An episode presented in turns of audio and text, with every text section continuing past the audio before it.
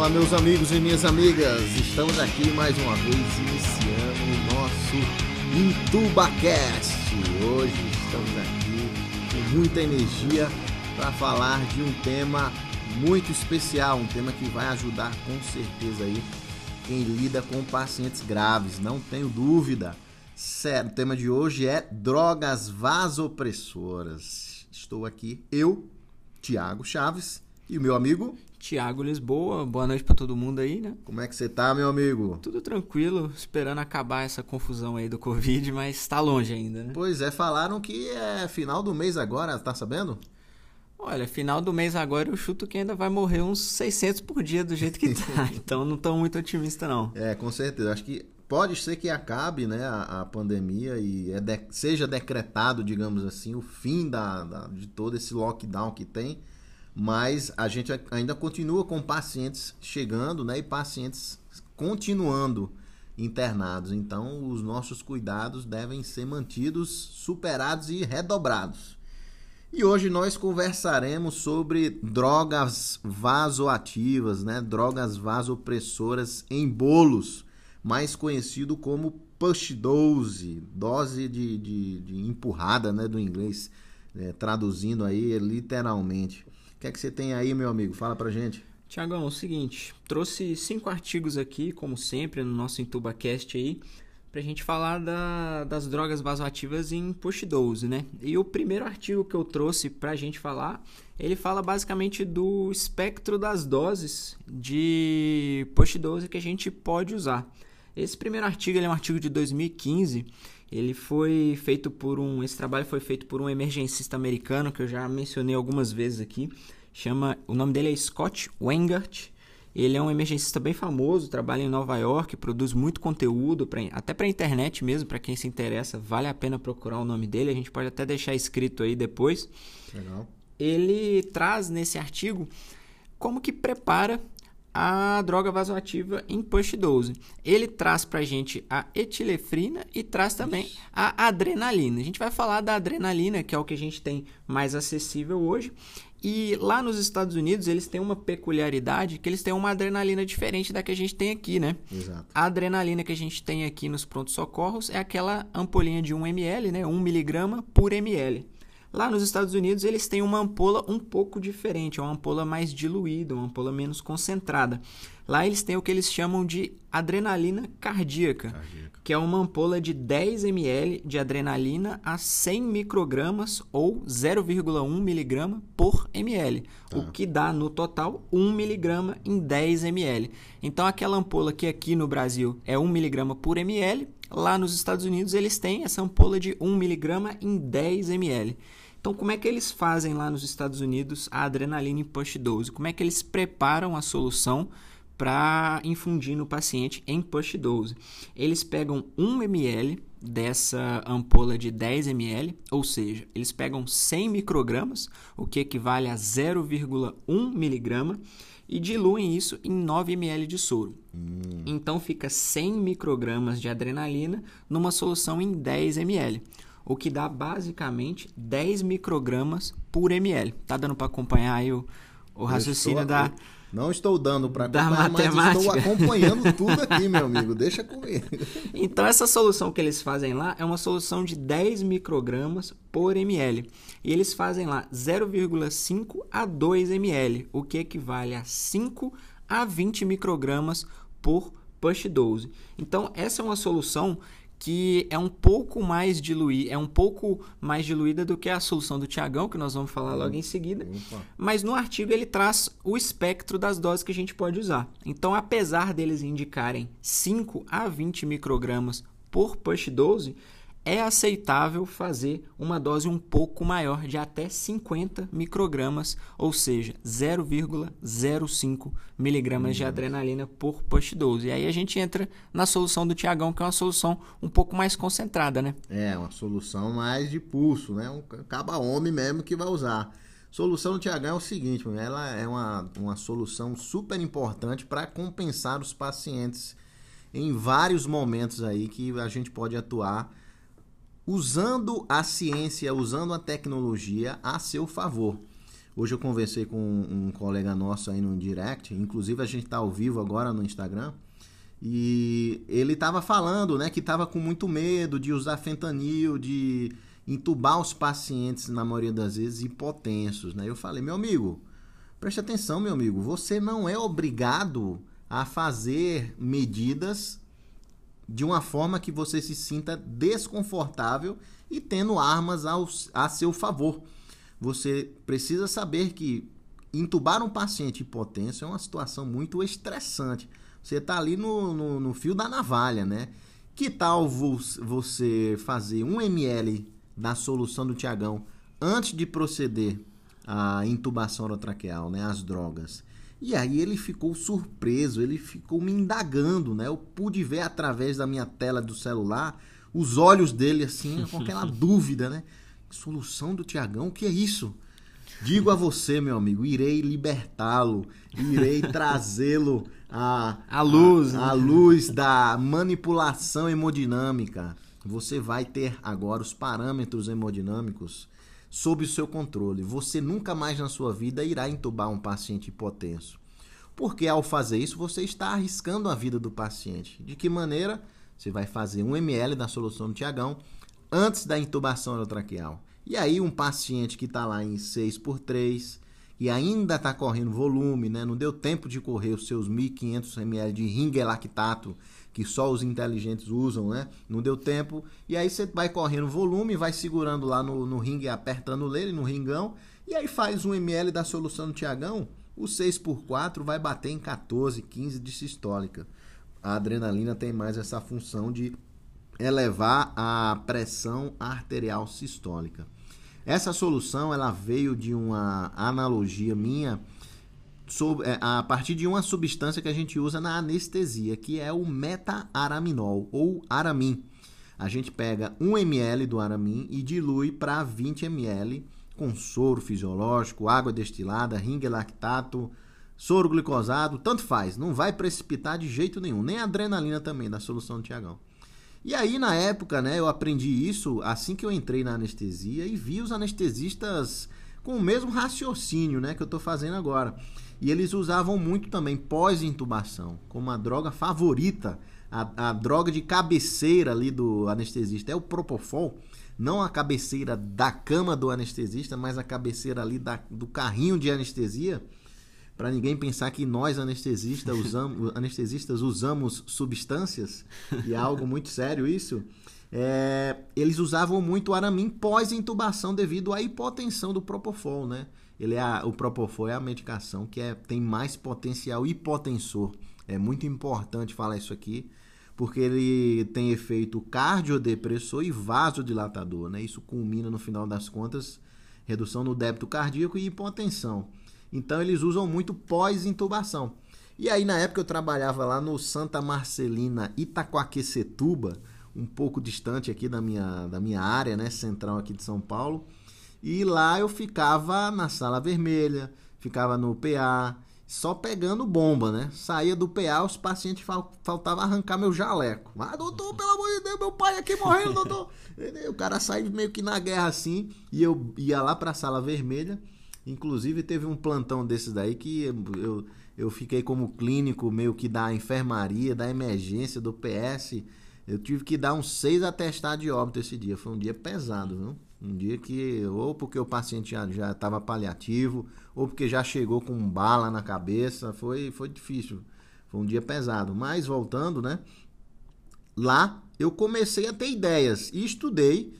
E pesquisei e vi que era possível demais fazer essa solução com adrenalina. Porque esse metaraminol, né, que eu falei, o aramin, ele não tem em todo lugar. É droga de centro cirúrgico.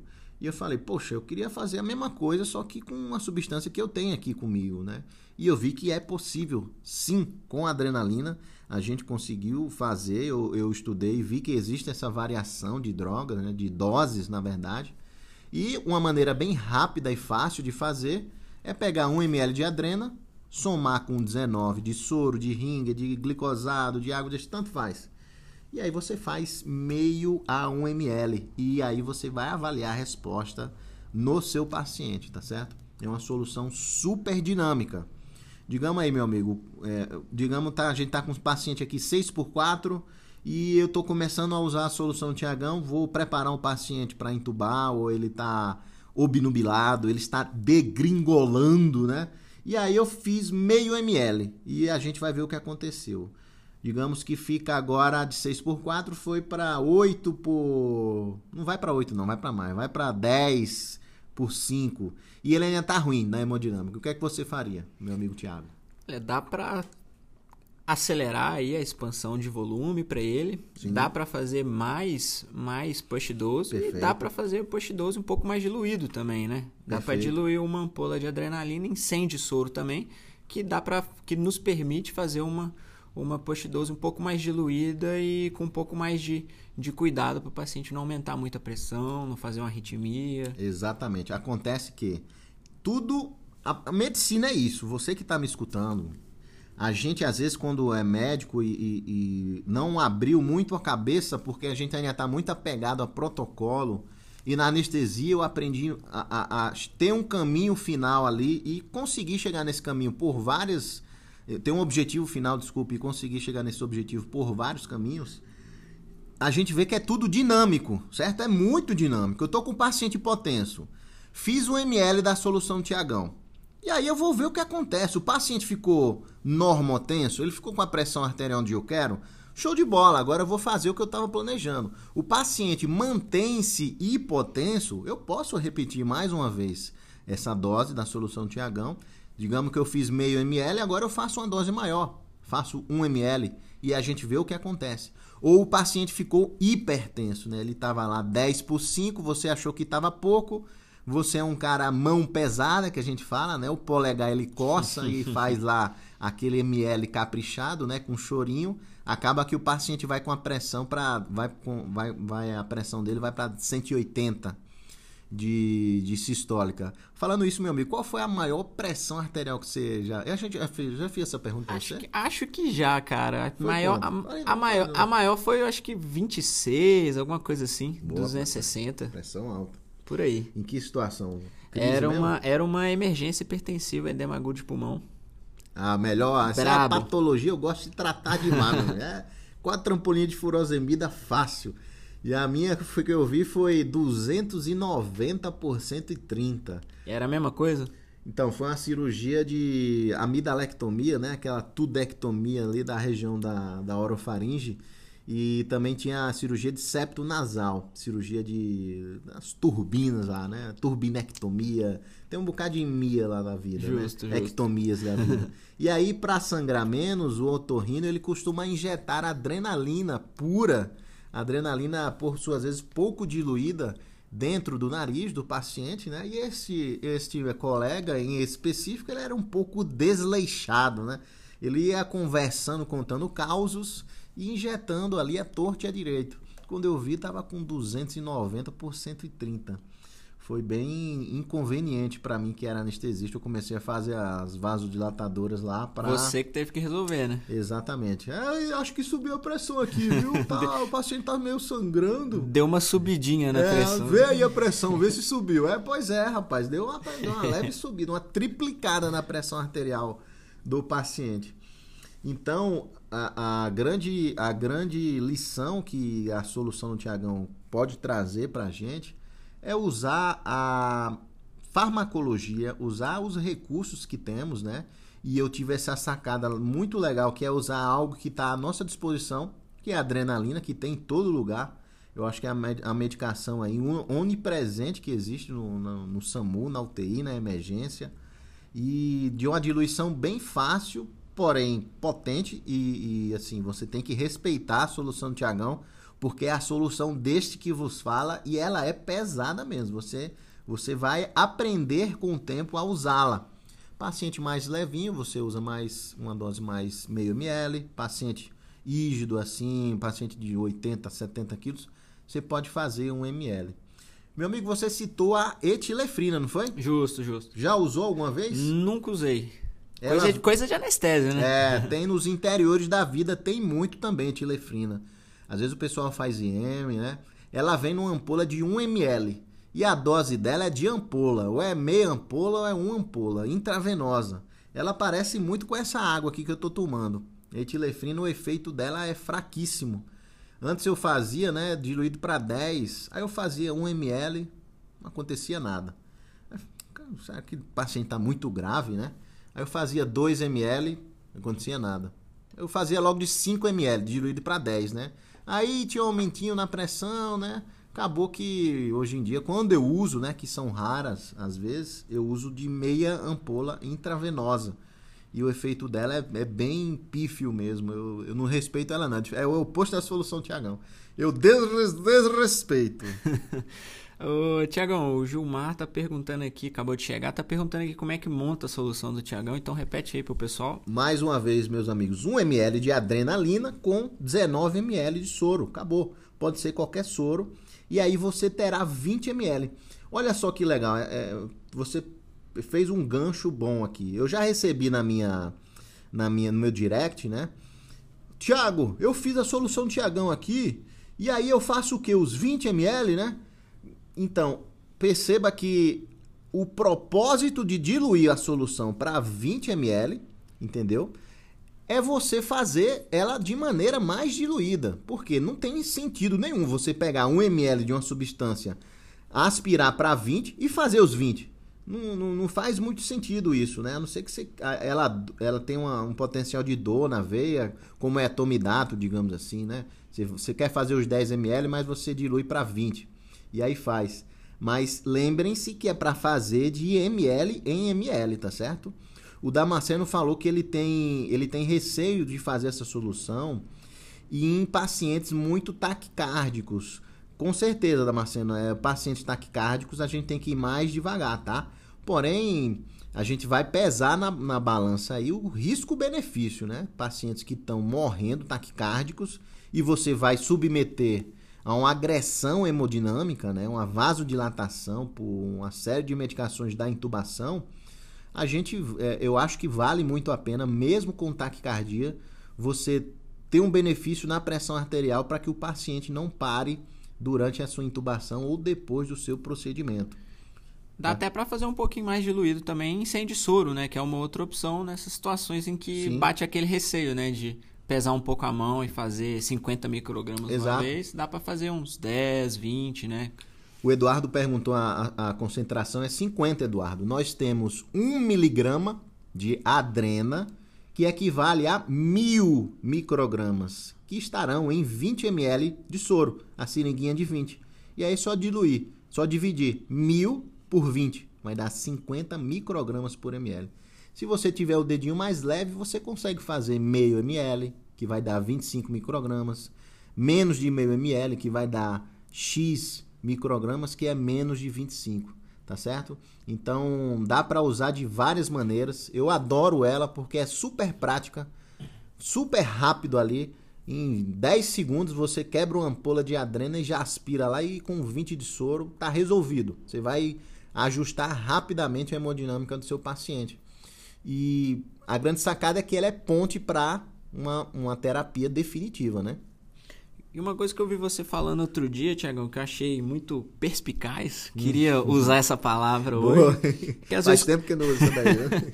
Que às vezes você faz 0,5 ml e aquele 0,5 ml fica no equipo do soro, né? Exatamente. Acaba não entrando no paciente, né? Então, sempre lembrar de quando fazer um volumezinho menor, né? Lavar o equipo depois para ter certeza que a droga entrou, né? Perfeito. Abrir o soro, fazer um bolos de 20, de 10 ml para que não fique aquela medicação no soro. Pelo que eu me lembro, o soro guarda ali uns 3, 4 ml, tá? Se for um sorão longão, aquele soro generoso, né? Ele guarda no equipo, no caminho dele, né? Dá para estocar até uns 3 ml ali. Então é bom sempre ter a certeza que o soro está aberto, ou que você vai fazer uma lavagem do soro lá com qualquer soro da vida, né? Numa seringa de 10 para você empurrar. E também que o soro está na veia do paciente.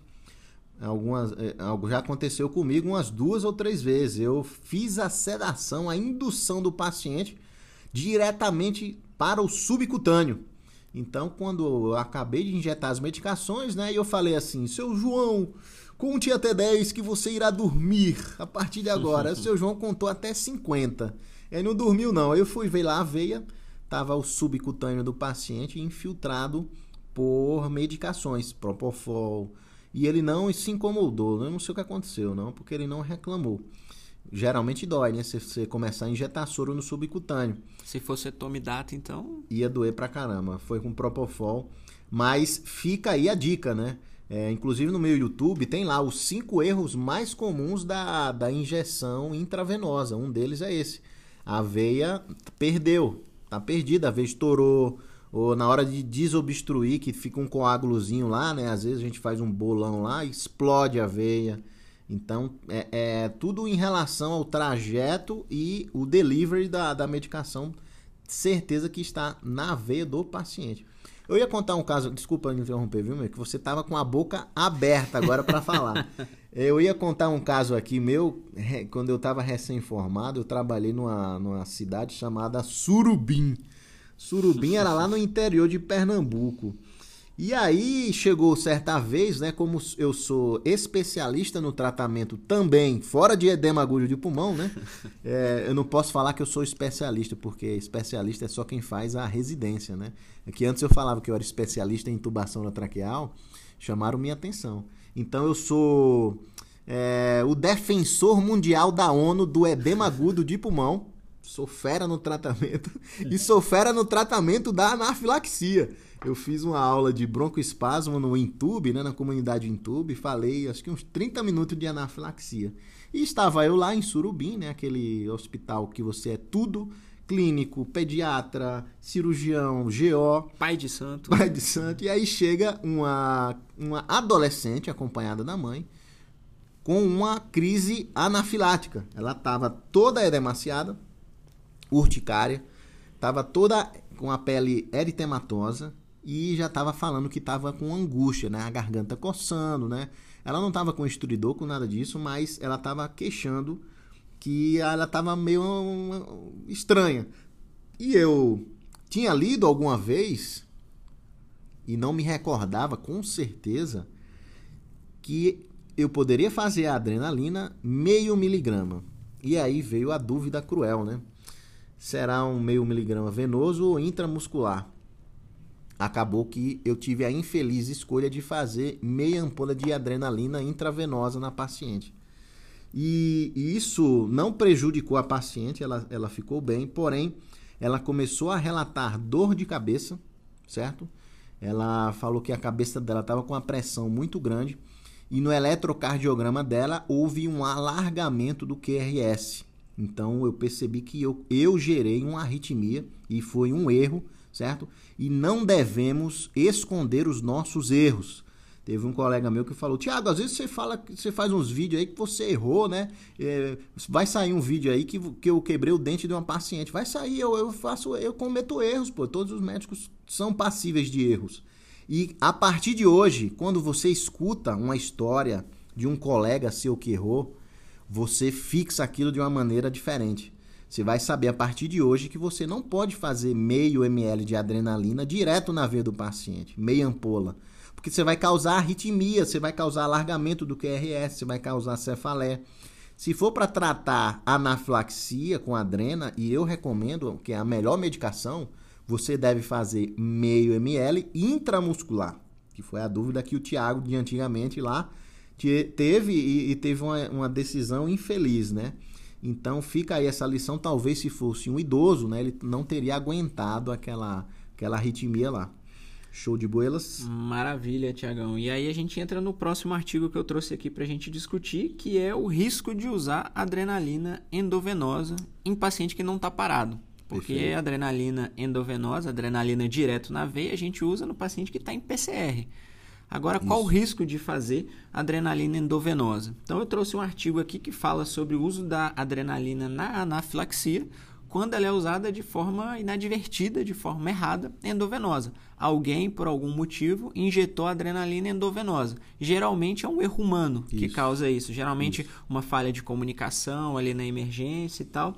Então, esse artigo ele traz quais são as complicações e traz em números, assim, mais ou menos, a taxa, a incidência de complicações nesse trabalho aqui de 2016. Perfeito. Ele é um artigo que avalia o uso da adrenalina na anafilaxia, e eles pegaram o número de pacientes que receberam a adrenalina de forma errada na veia e viram a incidência de efeitos adversos nesses pacientes, que seriam os principais: arritmias, principalmente arritmias graves, taquicardias ventriculares, Fibrilação ventricular, inclusive, e síndrome coronariana, são os principais. E eles viram que dos pacientes que receberam de forma errada adrenalina endovenosa, 13% deles evoluíram com esses efeitos adversos, que são bem perigosos. Enquanto dos pacientes que receberam adrenalina intramuscular, só 1% evoluiu com esse tipo de efeito adverso. Então, Isso reforça uma lição que a gente tem que tirar aqui, que é muito cuidado na hora de diluir e na hora de dosar e na hora de administrar a adrenalina em push dose. Isso reforça aí algumas medidas de segurança para o paciente, principalmente a tal da comunicação em alça fechada na emergência, que nada mais é do que quando você pede para o seu enfermeiro ou para a sua enfermeira para preparar a droga X na diluição Y, é pedir para ele repetir aquilo que ele entendeu. Então, prepare tal droga em tal diluição, você pede para a pessoa que vai preparar aquela droga, que vai administrar aquela droga, para ela repetir para você o que ela entendeu, até como forma de dupla checagem. Então, para evitar qualquer erro na dosagem, para evitar fazer 0,5 miligramas, ou melhor, 500 microgramas de adrenalina direto na veia do paciente e ele parar em FV, ele fazer uma síndrome coronariana, fazer uma dor torácica ali na sua frente, sempre comunicar em alça fechada e ter certeza da dose, da diluição que a gente está fazendo, né? Isso é importante demais. Eu convivo muito com os nossos amigos da enfermagem, né? O pessoal técnico de enfermagem. E às vezes, para você é muito claro. Você pede para a pessoa, por favor, faz meio ml dessa solução aqui, por favor. E às vezes eles têm dificuldade, se é 5 ml, se é só 5 tracinhos ali, dependendo da seringa, né? Varia. Ele não tem muito a noção do meio ml, do 5. Como eles não estão acostumados a fazer essas injeções em bolos, né? Então, você ali fiscalizando e fechando a alça, né? É muito importante essa medida de alça fechada. Comunicação. Eu já passei por várias situações, tá eu lá no centro cirúrgico, e aí eu tô precisando de um salbutamol, digamos assim. Quem está comigo é o circulante Carlos. Ô Carlos, por favor, pega ali um salbutamol rapidinho, porque o paciente está com broncoespasmo aqui. E aí o Carlos está lá, beleza, né? De repente, sai da sala. Aí fico eu pensando, imaginando, né? Ele foi ao banheiro, eu acho que ele foi pegar o que eu pedi, né? Será? E aí lá vou eu fazer minhas coisas, vou fazer as medidas de broncoespasmo lá que eu tenho na hora, né? Vou aumentar o tempo expiratório, vou ligar o gás lá, né, o servoflurano, para fazer uma broncodilatação. Isso passa 10, 15, 20 minutos. E aí eu fico, poxa vida, cadê esse negócio que eu pedi, né? Carlos, pô, cadê, bicho? O negócio lá que eu pedi, o salbutamol. Tá ali, doutor Tiago, já coloquei ali, ó, em cima do carrinho, você não viu, não? Não, não vi. Ou seja, olha a quantidade de erros que aconteceram aí, né? Primeiro ele saiu da sala, eu não sei o que é que ele foi fazer. Ele foi fazer cocô, não sei. Ele foi pegar lá outro negócio, não sei. Então, qual seria o certo? Opa, doutor Tiago, beleza. Salbutamol, tô indo pegar agora, beleza? Já eu volto aí. Opa, beleza. Ele fechou, ele confirmou que escutou. E aí, quando ele volta, ele fala, doutor Tiago, o salbutamol que você pediu está aqui em cima do carrinho. Você tá vendo? Opa, beleza, em cima do carrinho, fechado. Então, as chances de erro em relação a isso daí, tanto de erro de espera, quanto de erro de medicação, também já aconteceu, pedir um remédio, a pessoa trazer outro. Então perceba que tem uma série de caminhos aí que podem ser tomados, que vão para o lugar errado, simplesmente porque a gente se comunica pouco. E cabe também nesse momento da solução do Tiagão ou de outra solução aí que você queira usar. Se você tiver ainda com uma equipe desconhecida ou com colegas da enfermagem, que você vê que eles podem interferir de uma maneira negativa, né? Você vai lá, você mesmo tem a noção do que é 1 ml, né? Você que fez a diluição, E eu aconselho que você tenha essa liberdade também, que você tenha essa independência. Dilua sua própria solução no Tiagão, 1 ml de adrena com 19 ml de soro. E aí faz meio ou 1 ml você mesmo, sem problema nenhum. O doutor Gilmar, ele perguntou se num choque séptico, por exemplo, antes de iniciar aquela Norambic, se a gente faz a solução de Tiagão. Com certeza, meu amigo, isso aí está super indicado. Você vai subir a pressão arterial do paciente, vai dar um tônus a mais no hemodinâmico dele.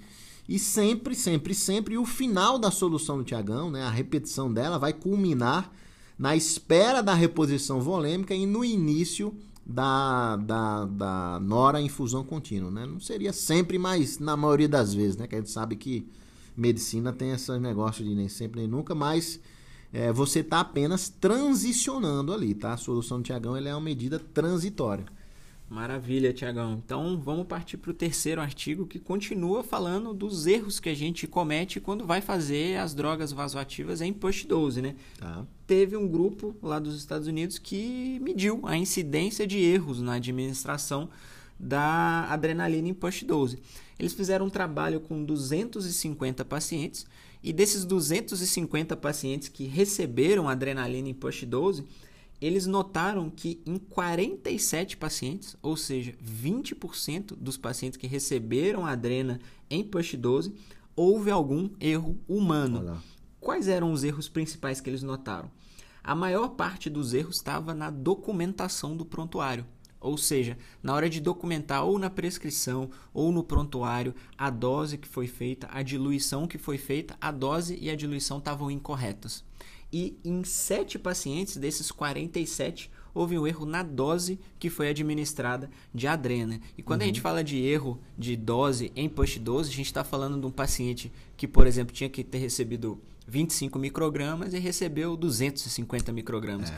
Falando de adrenalina, isso é muito, né? Muito. Então, é um trabalho aí, esse trabalho traz em números aí a porcentagem de erros que a gente vê fazendo aí. Então, esse artigo traz que 20% dos pacientes que receberam post-12 houve algum tipo de erro humano aí na jogada. 20% é muita coisa, né?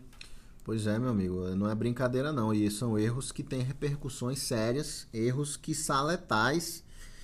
Eu já escutei relatos, né? Me vieram relatar um erro com noradrenalina, certo? Geralmente a solução de noradrenalina são 4 ampolas em 234 ml de soro glicosado, né? E aí isso dá uma solução de 64 microgramas por ml. Então, se a adrenalina é uma substância perigosa, meu amigo, a noradrenalina é como se fosse uma faca. Ela é letal demais, é muito poderosa a noradrenalina, sabe? É uma substância que você não pode brincar de jeito nenhum.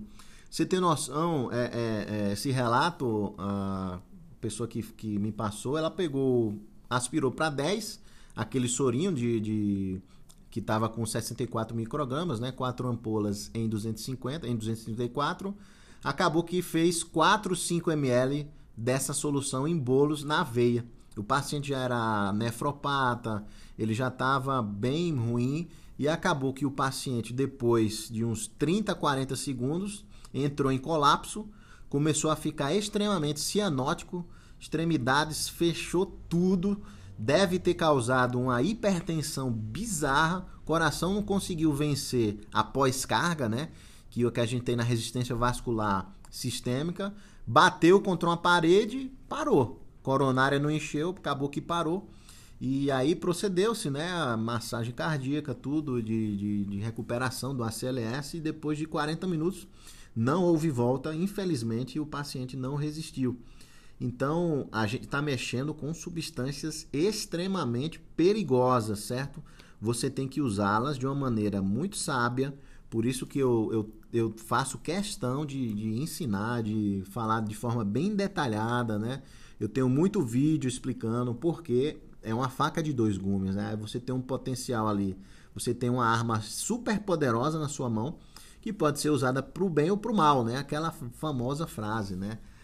A diferença é do veneno para o remédio é dose. Se você der uma sobredose, você não vai ajudar muito o paciente. Você quer ajudar, mas você pode atrapalhá-lo, né? E para cada erro, existem, se não me engano, são 20 quase erros. A gente acomete vários quase erros no decorrer do nosso dia, certo? Às vezes você está distraído, você erra uma dose ali na prescrição e você vê e corrige. Eu já cometi quase erros assim de fazer uma raquianestesia e a gente tem a morfina de 0,1 e tem a morfina de 1 mg por ml, né? E tem a de 0,1, 0,2 mg por ml, é essa mesmo. E aí tô eu lá aspirando, né? Tava de madrugada, digamos que é um parto da madruga, né? Aquele parto de urgência, uma cesárea de urgência, você tá meio distraído. No meio do caminho eu já parei algumas vezes e pensei assim, ih, rapaz, será que eu troquei a ampola? E aí volto lá e olho e era a ampola certa mesmo. Só que isso é como se fosse um quase erro, ou seja, eu não estava com a certeza do que eu estava fazendo.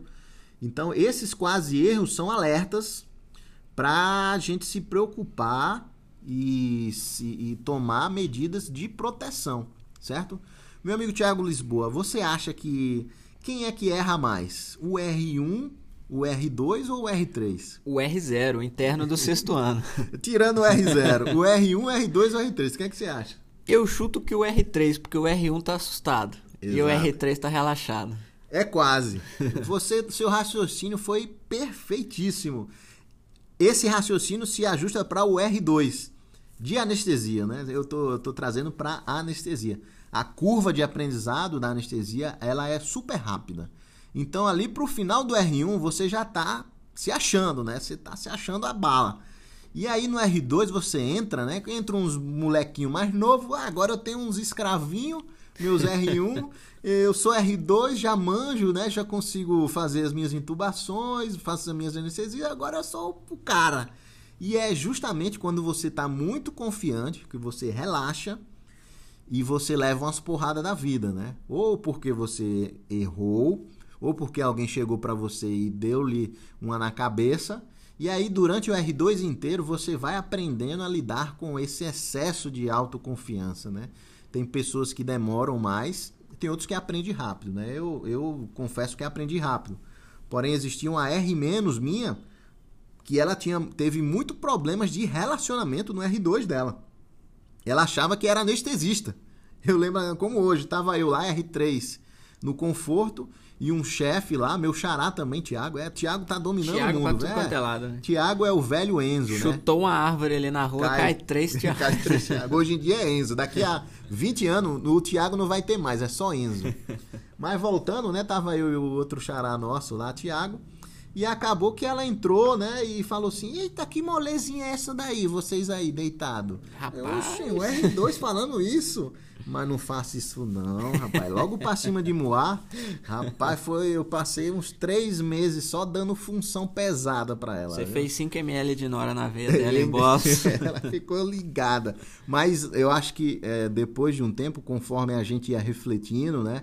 E ela conversava também com as outras pessoas, ela conseguiu perceber o papel de R2 dela, que é respeitar os mais velhos, né? Obedecer. Ela tinha uma independência, sim, porque é médica, né? Já era um R2, mas existe toda uma engrenagem ali que a gente tem que respeitar para que o convívio seja mais agradável, certo? Então, eu não sei nem por que paramos nesse assunto, mas acabamos chegando aqui. Maravilha, Tiagão. Então, vamos para o próximo artigo aí, que ele fala basicamente da experiência que um grupo aí americano tem do uso da Push 12 em UTI. Certo. E o que eles trouxeram pra gente é o uso da adrena em Push 12 em 146 pacientes. E o que eles observaram em UTI, não é em emergência, em UTI. Lembrando aí que emergência é muito diferente de UTI. Tem gente que fala que é coisa igual, mas é muito diferente. É diferente. Eles fizeram esse trabalho com 146 pacientes, quase 150. E o principal diagnóstico, a admissão dos pacientes que precisaram da Push 12, os principais eram insuficiência respiratória e sepse. Perfeito. Basicamente vão ser provavelmente os principais diagnósticos à admissão dos pacientes que vão receber Push 12 na emergência também. Provavelmente, estou fazendo um chute aqui. Sim.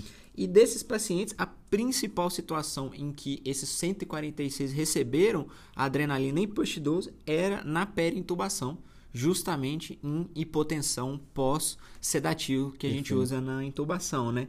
E o que eles observaram também é que desses 146 pacientes, em 10% deles, isso em UTI, estou falando em UTI, um ambiente teoricamente um pouco mais controlado, né?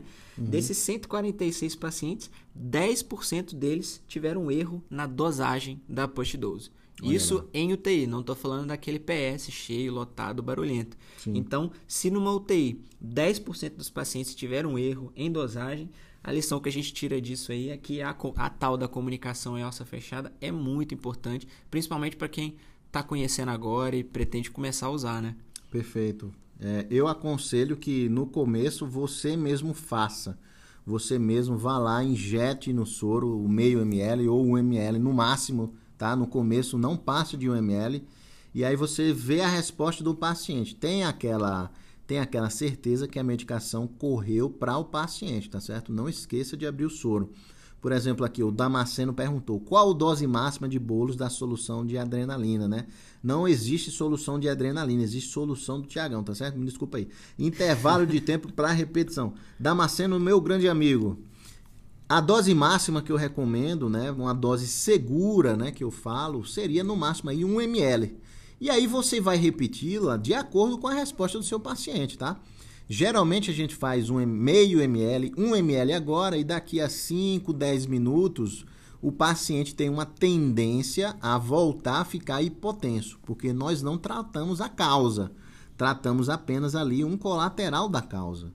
Como o meu amigo Tiago Lisboa falou, Inclusive, você abriu agora um Twitter, não foi, meu amigo? Abri, rapaz, bem lembrado, bem lembrado. Qual foi o Twitter? Fala pra gente aí. Tiagão, abri esse Twitter aí, que bom que você lembrou, eu tinha até esquecido.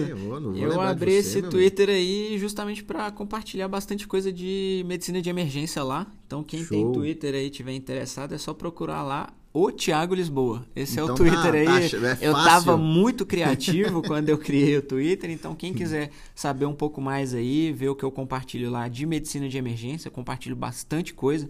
Para quem não sabe, aí a medicina de emergência é a especialidade que domina o Twitter na medicina, sem clubismo, claro, sem clubismo. Isso é verdade mesmo. Sem nenhum clubismo, então quem quiser saber um pouco mais aí, tem vários vídeos, vários materiais que eu compartilho lá. O Tiago Lisboa, só seguir lá que eu compartilho bastante coisa bacana lá e umas besteiras de vez em quando também. Então, essa solução nós faremos como apenas uma paliação, certo? Uma solução que você vai usar de maneira inteligente.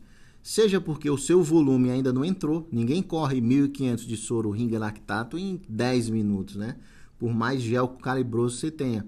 Então, até entrar o seu soro, né? Até montar-se uma noradrenalina. Meu amigo, dependendo do hospital que você tá, para montar uma nora, pensa o que é um parto. Porque a pessoa vai ter que ir lá até a farmácia, pedir a nora, aí bate um papinho ali com o seu Joaquim da farmácia, aí volta lá para o negócio do paciente, tem que quebrar as ampolas, tem que aspirar, aí ele esqueceu o equipo para medicações fotossensíveis, né? Volta para a farmácia, aí pega o equipo, e aí volta para o leito do paciente, tem que jogar no soro glicosado, aí tem que aspirar. Então, 30, 40 minutos perdidos aí. E aí, digamos que eu vou lá, né? Tá lá o Tiago recém-formado, bonitão, né? Naquele estetoscópio de R$800 cardiológico que eu tinha antes. Estetoscópio verde, um negocinho bonitão, né? Jogou fora já, Tiago? Rapaz, eu não sei nem onde é que parou esse estetoscópio, bicho. Porque com o tempo aí a gente vai perdendo as coisas, né? E também no centro cirúrgico tem um estetoscópio lá à disposição e a gente para de usar estetoscópio no pescoço porque já tem lá do lado no carrinho. E aí a gente vai, né? Faz a intubação do paciente, fica tudo maravilhoso, o paciente intubado, conectado na ventilação mecânica e você percebe que o paciente está hipotenso. Qual seria a conduta normal, né? Você vai solicitar a enfermeira, é a enfermeira mais nova, né? A enfermeira Angélica, por favor, vamos instituir aqui uma noradrenalina para o nosso paciente, tá certo? Porque ele está hipotenso. Doutor Tiago, por favor, você vai prescrever ali? Beleza. Aí você vai prescrever, demora ali uns 10, 15, 20 minutos. E aí vem a A técnica de enfermagem Josefa fala para você. Você vê que ela já é mais velha pelo nome, né? Doutor Tiago, por favor, dirija-se aqui ao leito 14, porque o paciente parou. Mas como? Eu acabei de entubar esse paciente. Pois é, parou, doutor Tiago. Aí você vai lá, estão reanimando o paciente, aquela bagunça toda, né? O que é que possivelmente aconteceu aí, né? Vai ficar gravado aqui sim, Gabi, e vai estar no IntubaCast, tá? Nós estamos gravando ao vivo aqui o IntubaCast, que está no Spotify. Você vai me ver lá no Intuba. Já estamos no episódio não sei quanto, acho que é o sétimo, né? Já estamos lá. E você vê que o IntubaCast eu botei assim, episódio 001. Olha só, sabe o que isso significa, né? Ambicioso, hein? Ambicioso. No mínimo, são 100. Daqui para 100 a gente chega, pode ter certeza. Tamo aí, firme e forte. Então, o que é que aconteceu nessa situação aí, né? Que aconteceu essa história com E, mas pode ser uma história também. Aconteceu que o paciente ficou hipotenso, ele entrou num ciclo ali da morte, né? De hipotensão, má perfusão, começa a reter CO2, e assim ele vai... E acaba que ele vai degringolando e chega na parada cardiovascular, porque a medicação não começa a correr no momento que você acaba de prescrever. Ali foi apenas o papel. Alguém vai ter que montar, alguém vai ter que ligar a bomba, alguém vai ter que configurar. E isso demora, às vezes, 30, 40 minutos e o seu paciente não estava preparado para isso, né? Então, qual é a grande dica que você que chegou até agora em 46 minutos vai escutar? Que é uma dica que eu dou no curso, tá certo? É algo assim, é muito valioso para as vidas dos pacientes e eu acho que vale muito a pena a gente difundir isso. Fez a intubação do paciente, por favor, não saia naquele momento. Faça a aferição ali de 2, 3 pressões arteriais e veja como é que está a hemodinâmica dele.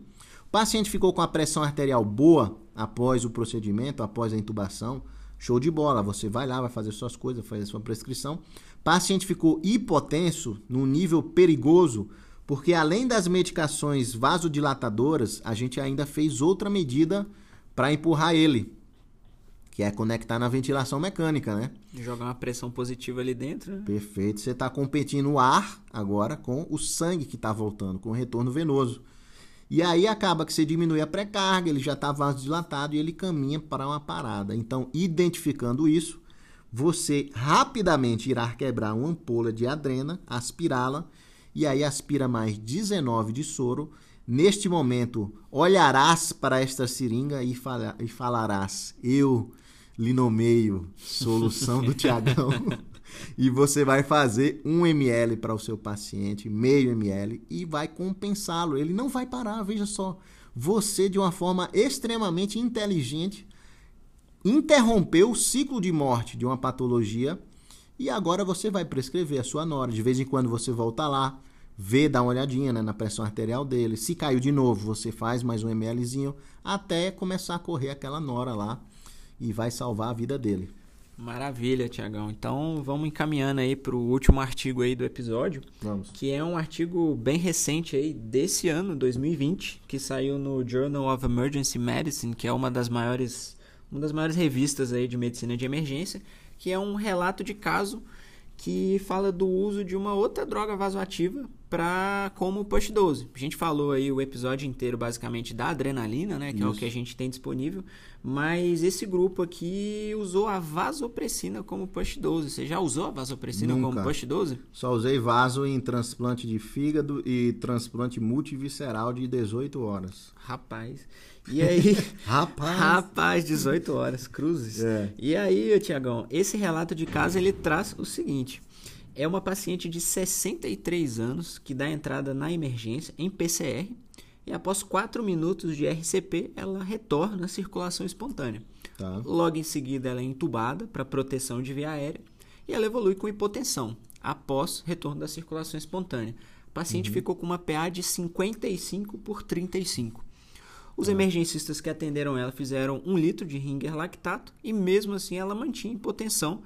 Uma PA de 80/50 com uma frequência cardíaca de 130. O que eles fizeram? Em vez de usar adrenalina em post 12, em vez de usar etilefrina em post 12, eles resolveram usar uma unidade de vasopressina endovenosa. Uma unidade.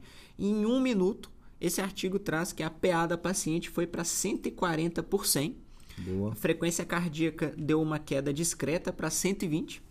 E o mais interessante que eu achei aqui é que essa PA demorou 2 horas para cair progressivamente até 120/80, quando aí sim eles ligaram droga vasoativa em infusão contínua para essa paciente por conta do choque séptico. Então, fica aí a título de curiosidade que não está bem estabelecido ainda o uso da vasopressina como post 12, mas tem gente estudando isso mundo afora, né? Então, adrenalina, etilefrina e agora tem gente que está pensando sobre isso em outras drogas vasoativas aí. Show de bola. Existe a efedrina, que tem só na anestesia, né? Que ela é um pouco mais fraquinha, mas é boa também. E a vasopressina, ela é muito legal porque a meia-vida dela é bem longa, né? Então, seria algo bem interessante aí. Eu gostei desse artigo, nunca nem imaginava. A gente sabe que as ampolas de vaso tem 20 unidades, né? E aí você pode diluir para 20, fazendo uma analogia aí, né? Vai ficar 1 unidade por ml. E acaba que você fazendo uma UI, né? 1 unidade, é fácil. É, no PCR, né? No ACLS, a gente sabe que dá para fazer uma dose de vaso, né?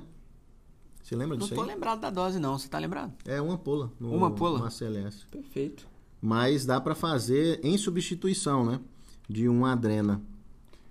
Maravilha, Tiagão. Então, esses aí foram os 5 artigos que a gente trouxe aí. E acho que as principais lições que ficam aí é que na hora de usar a post 12, lembrar sempre de ter certeza que a pessoa que vai diluir, se não for você, que a pessoa que vai administrar entendeu o que é para fazer, quanto que é para fazer.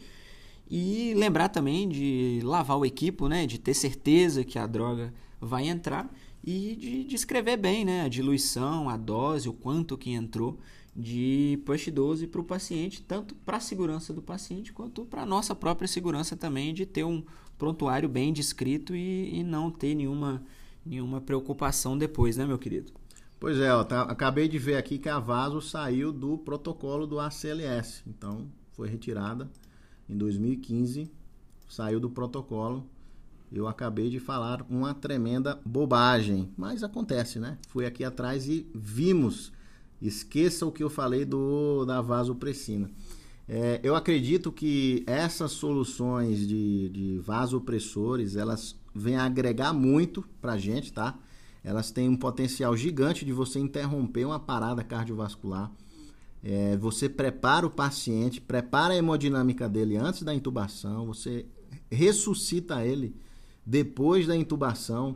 E usando isso de forma inteligente, nós evitamos alguns distorcimentos, né? Algumas distorções e alguns medos que nós temos, né? Muita gente vem falar comigo, Tiago, pelo amor de Deus, me dá uma ajuda aqui. Eu tô com medo de fazer fentanil nos pacientes, né? Eu não quero fazer fentanil, eu tenho colega meu que não quer porque vai causar muita hipotensão. E aí tem uma série de argumentos baseados no medo, certo? Eu acho que você, com a informação do seu lado, você consegue muito bem melhorar a hemodinâmica do paciente, tira ele da hipotensão e aí você faz a intubação bem mais segura, né? Uma intubação bem mais sem esse receio de uma parada, né? Você consegue fazer um protocolo legal, sem ter que deturpar muito, né, a combinação ali de medicações, porque você está com medo de hipotensão, certo? Então a grande lição que fica é essa. Meus amigos e minhas amigas, espero que vocês tenham gostado da nossa discussão de hoje. Estamos aqui ao vivo no Instagram. Espero também vocês que no Instagram tenham gostado da nossa discussão. Estamos no IntubaCast. Muito obrigado pela participação, muito obrigado pelo apoio aí, pelas mensagens. Eu sou o Tiago Chaves, muito obrigado mais uma vez. Eu sou o Tiago Lisboa e obrigadão aí pela oportunidade de estar discutindo esses temas aí, Tiagão. Valeu, meu amigo, um grande abraço. Prazer. Falou.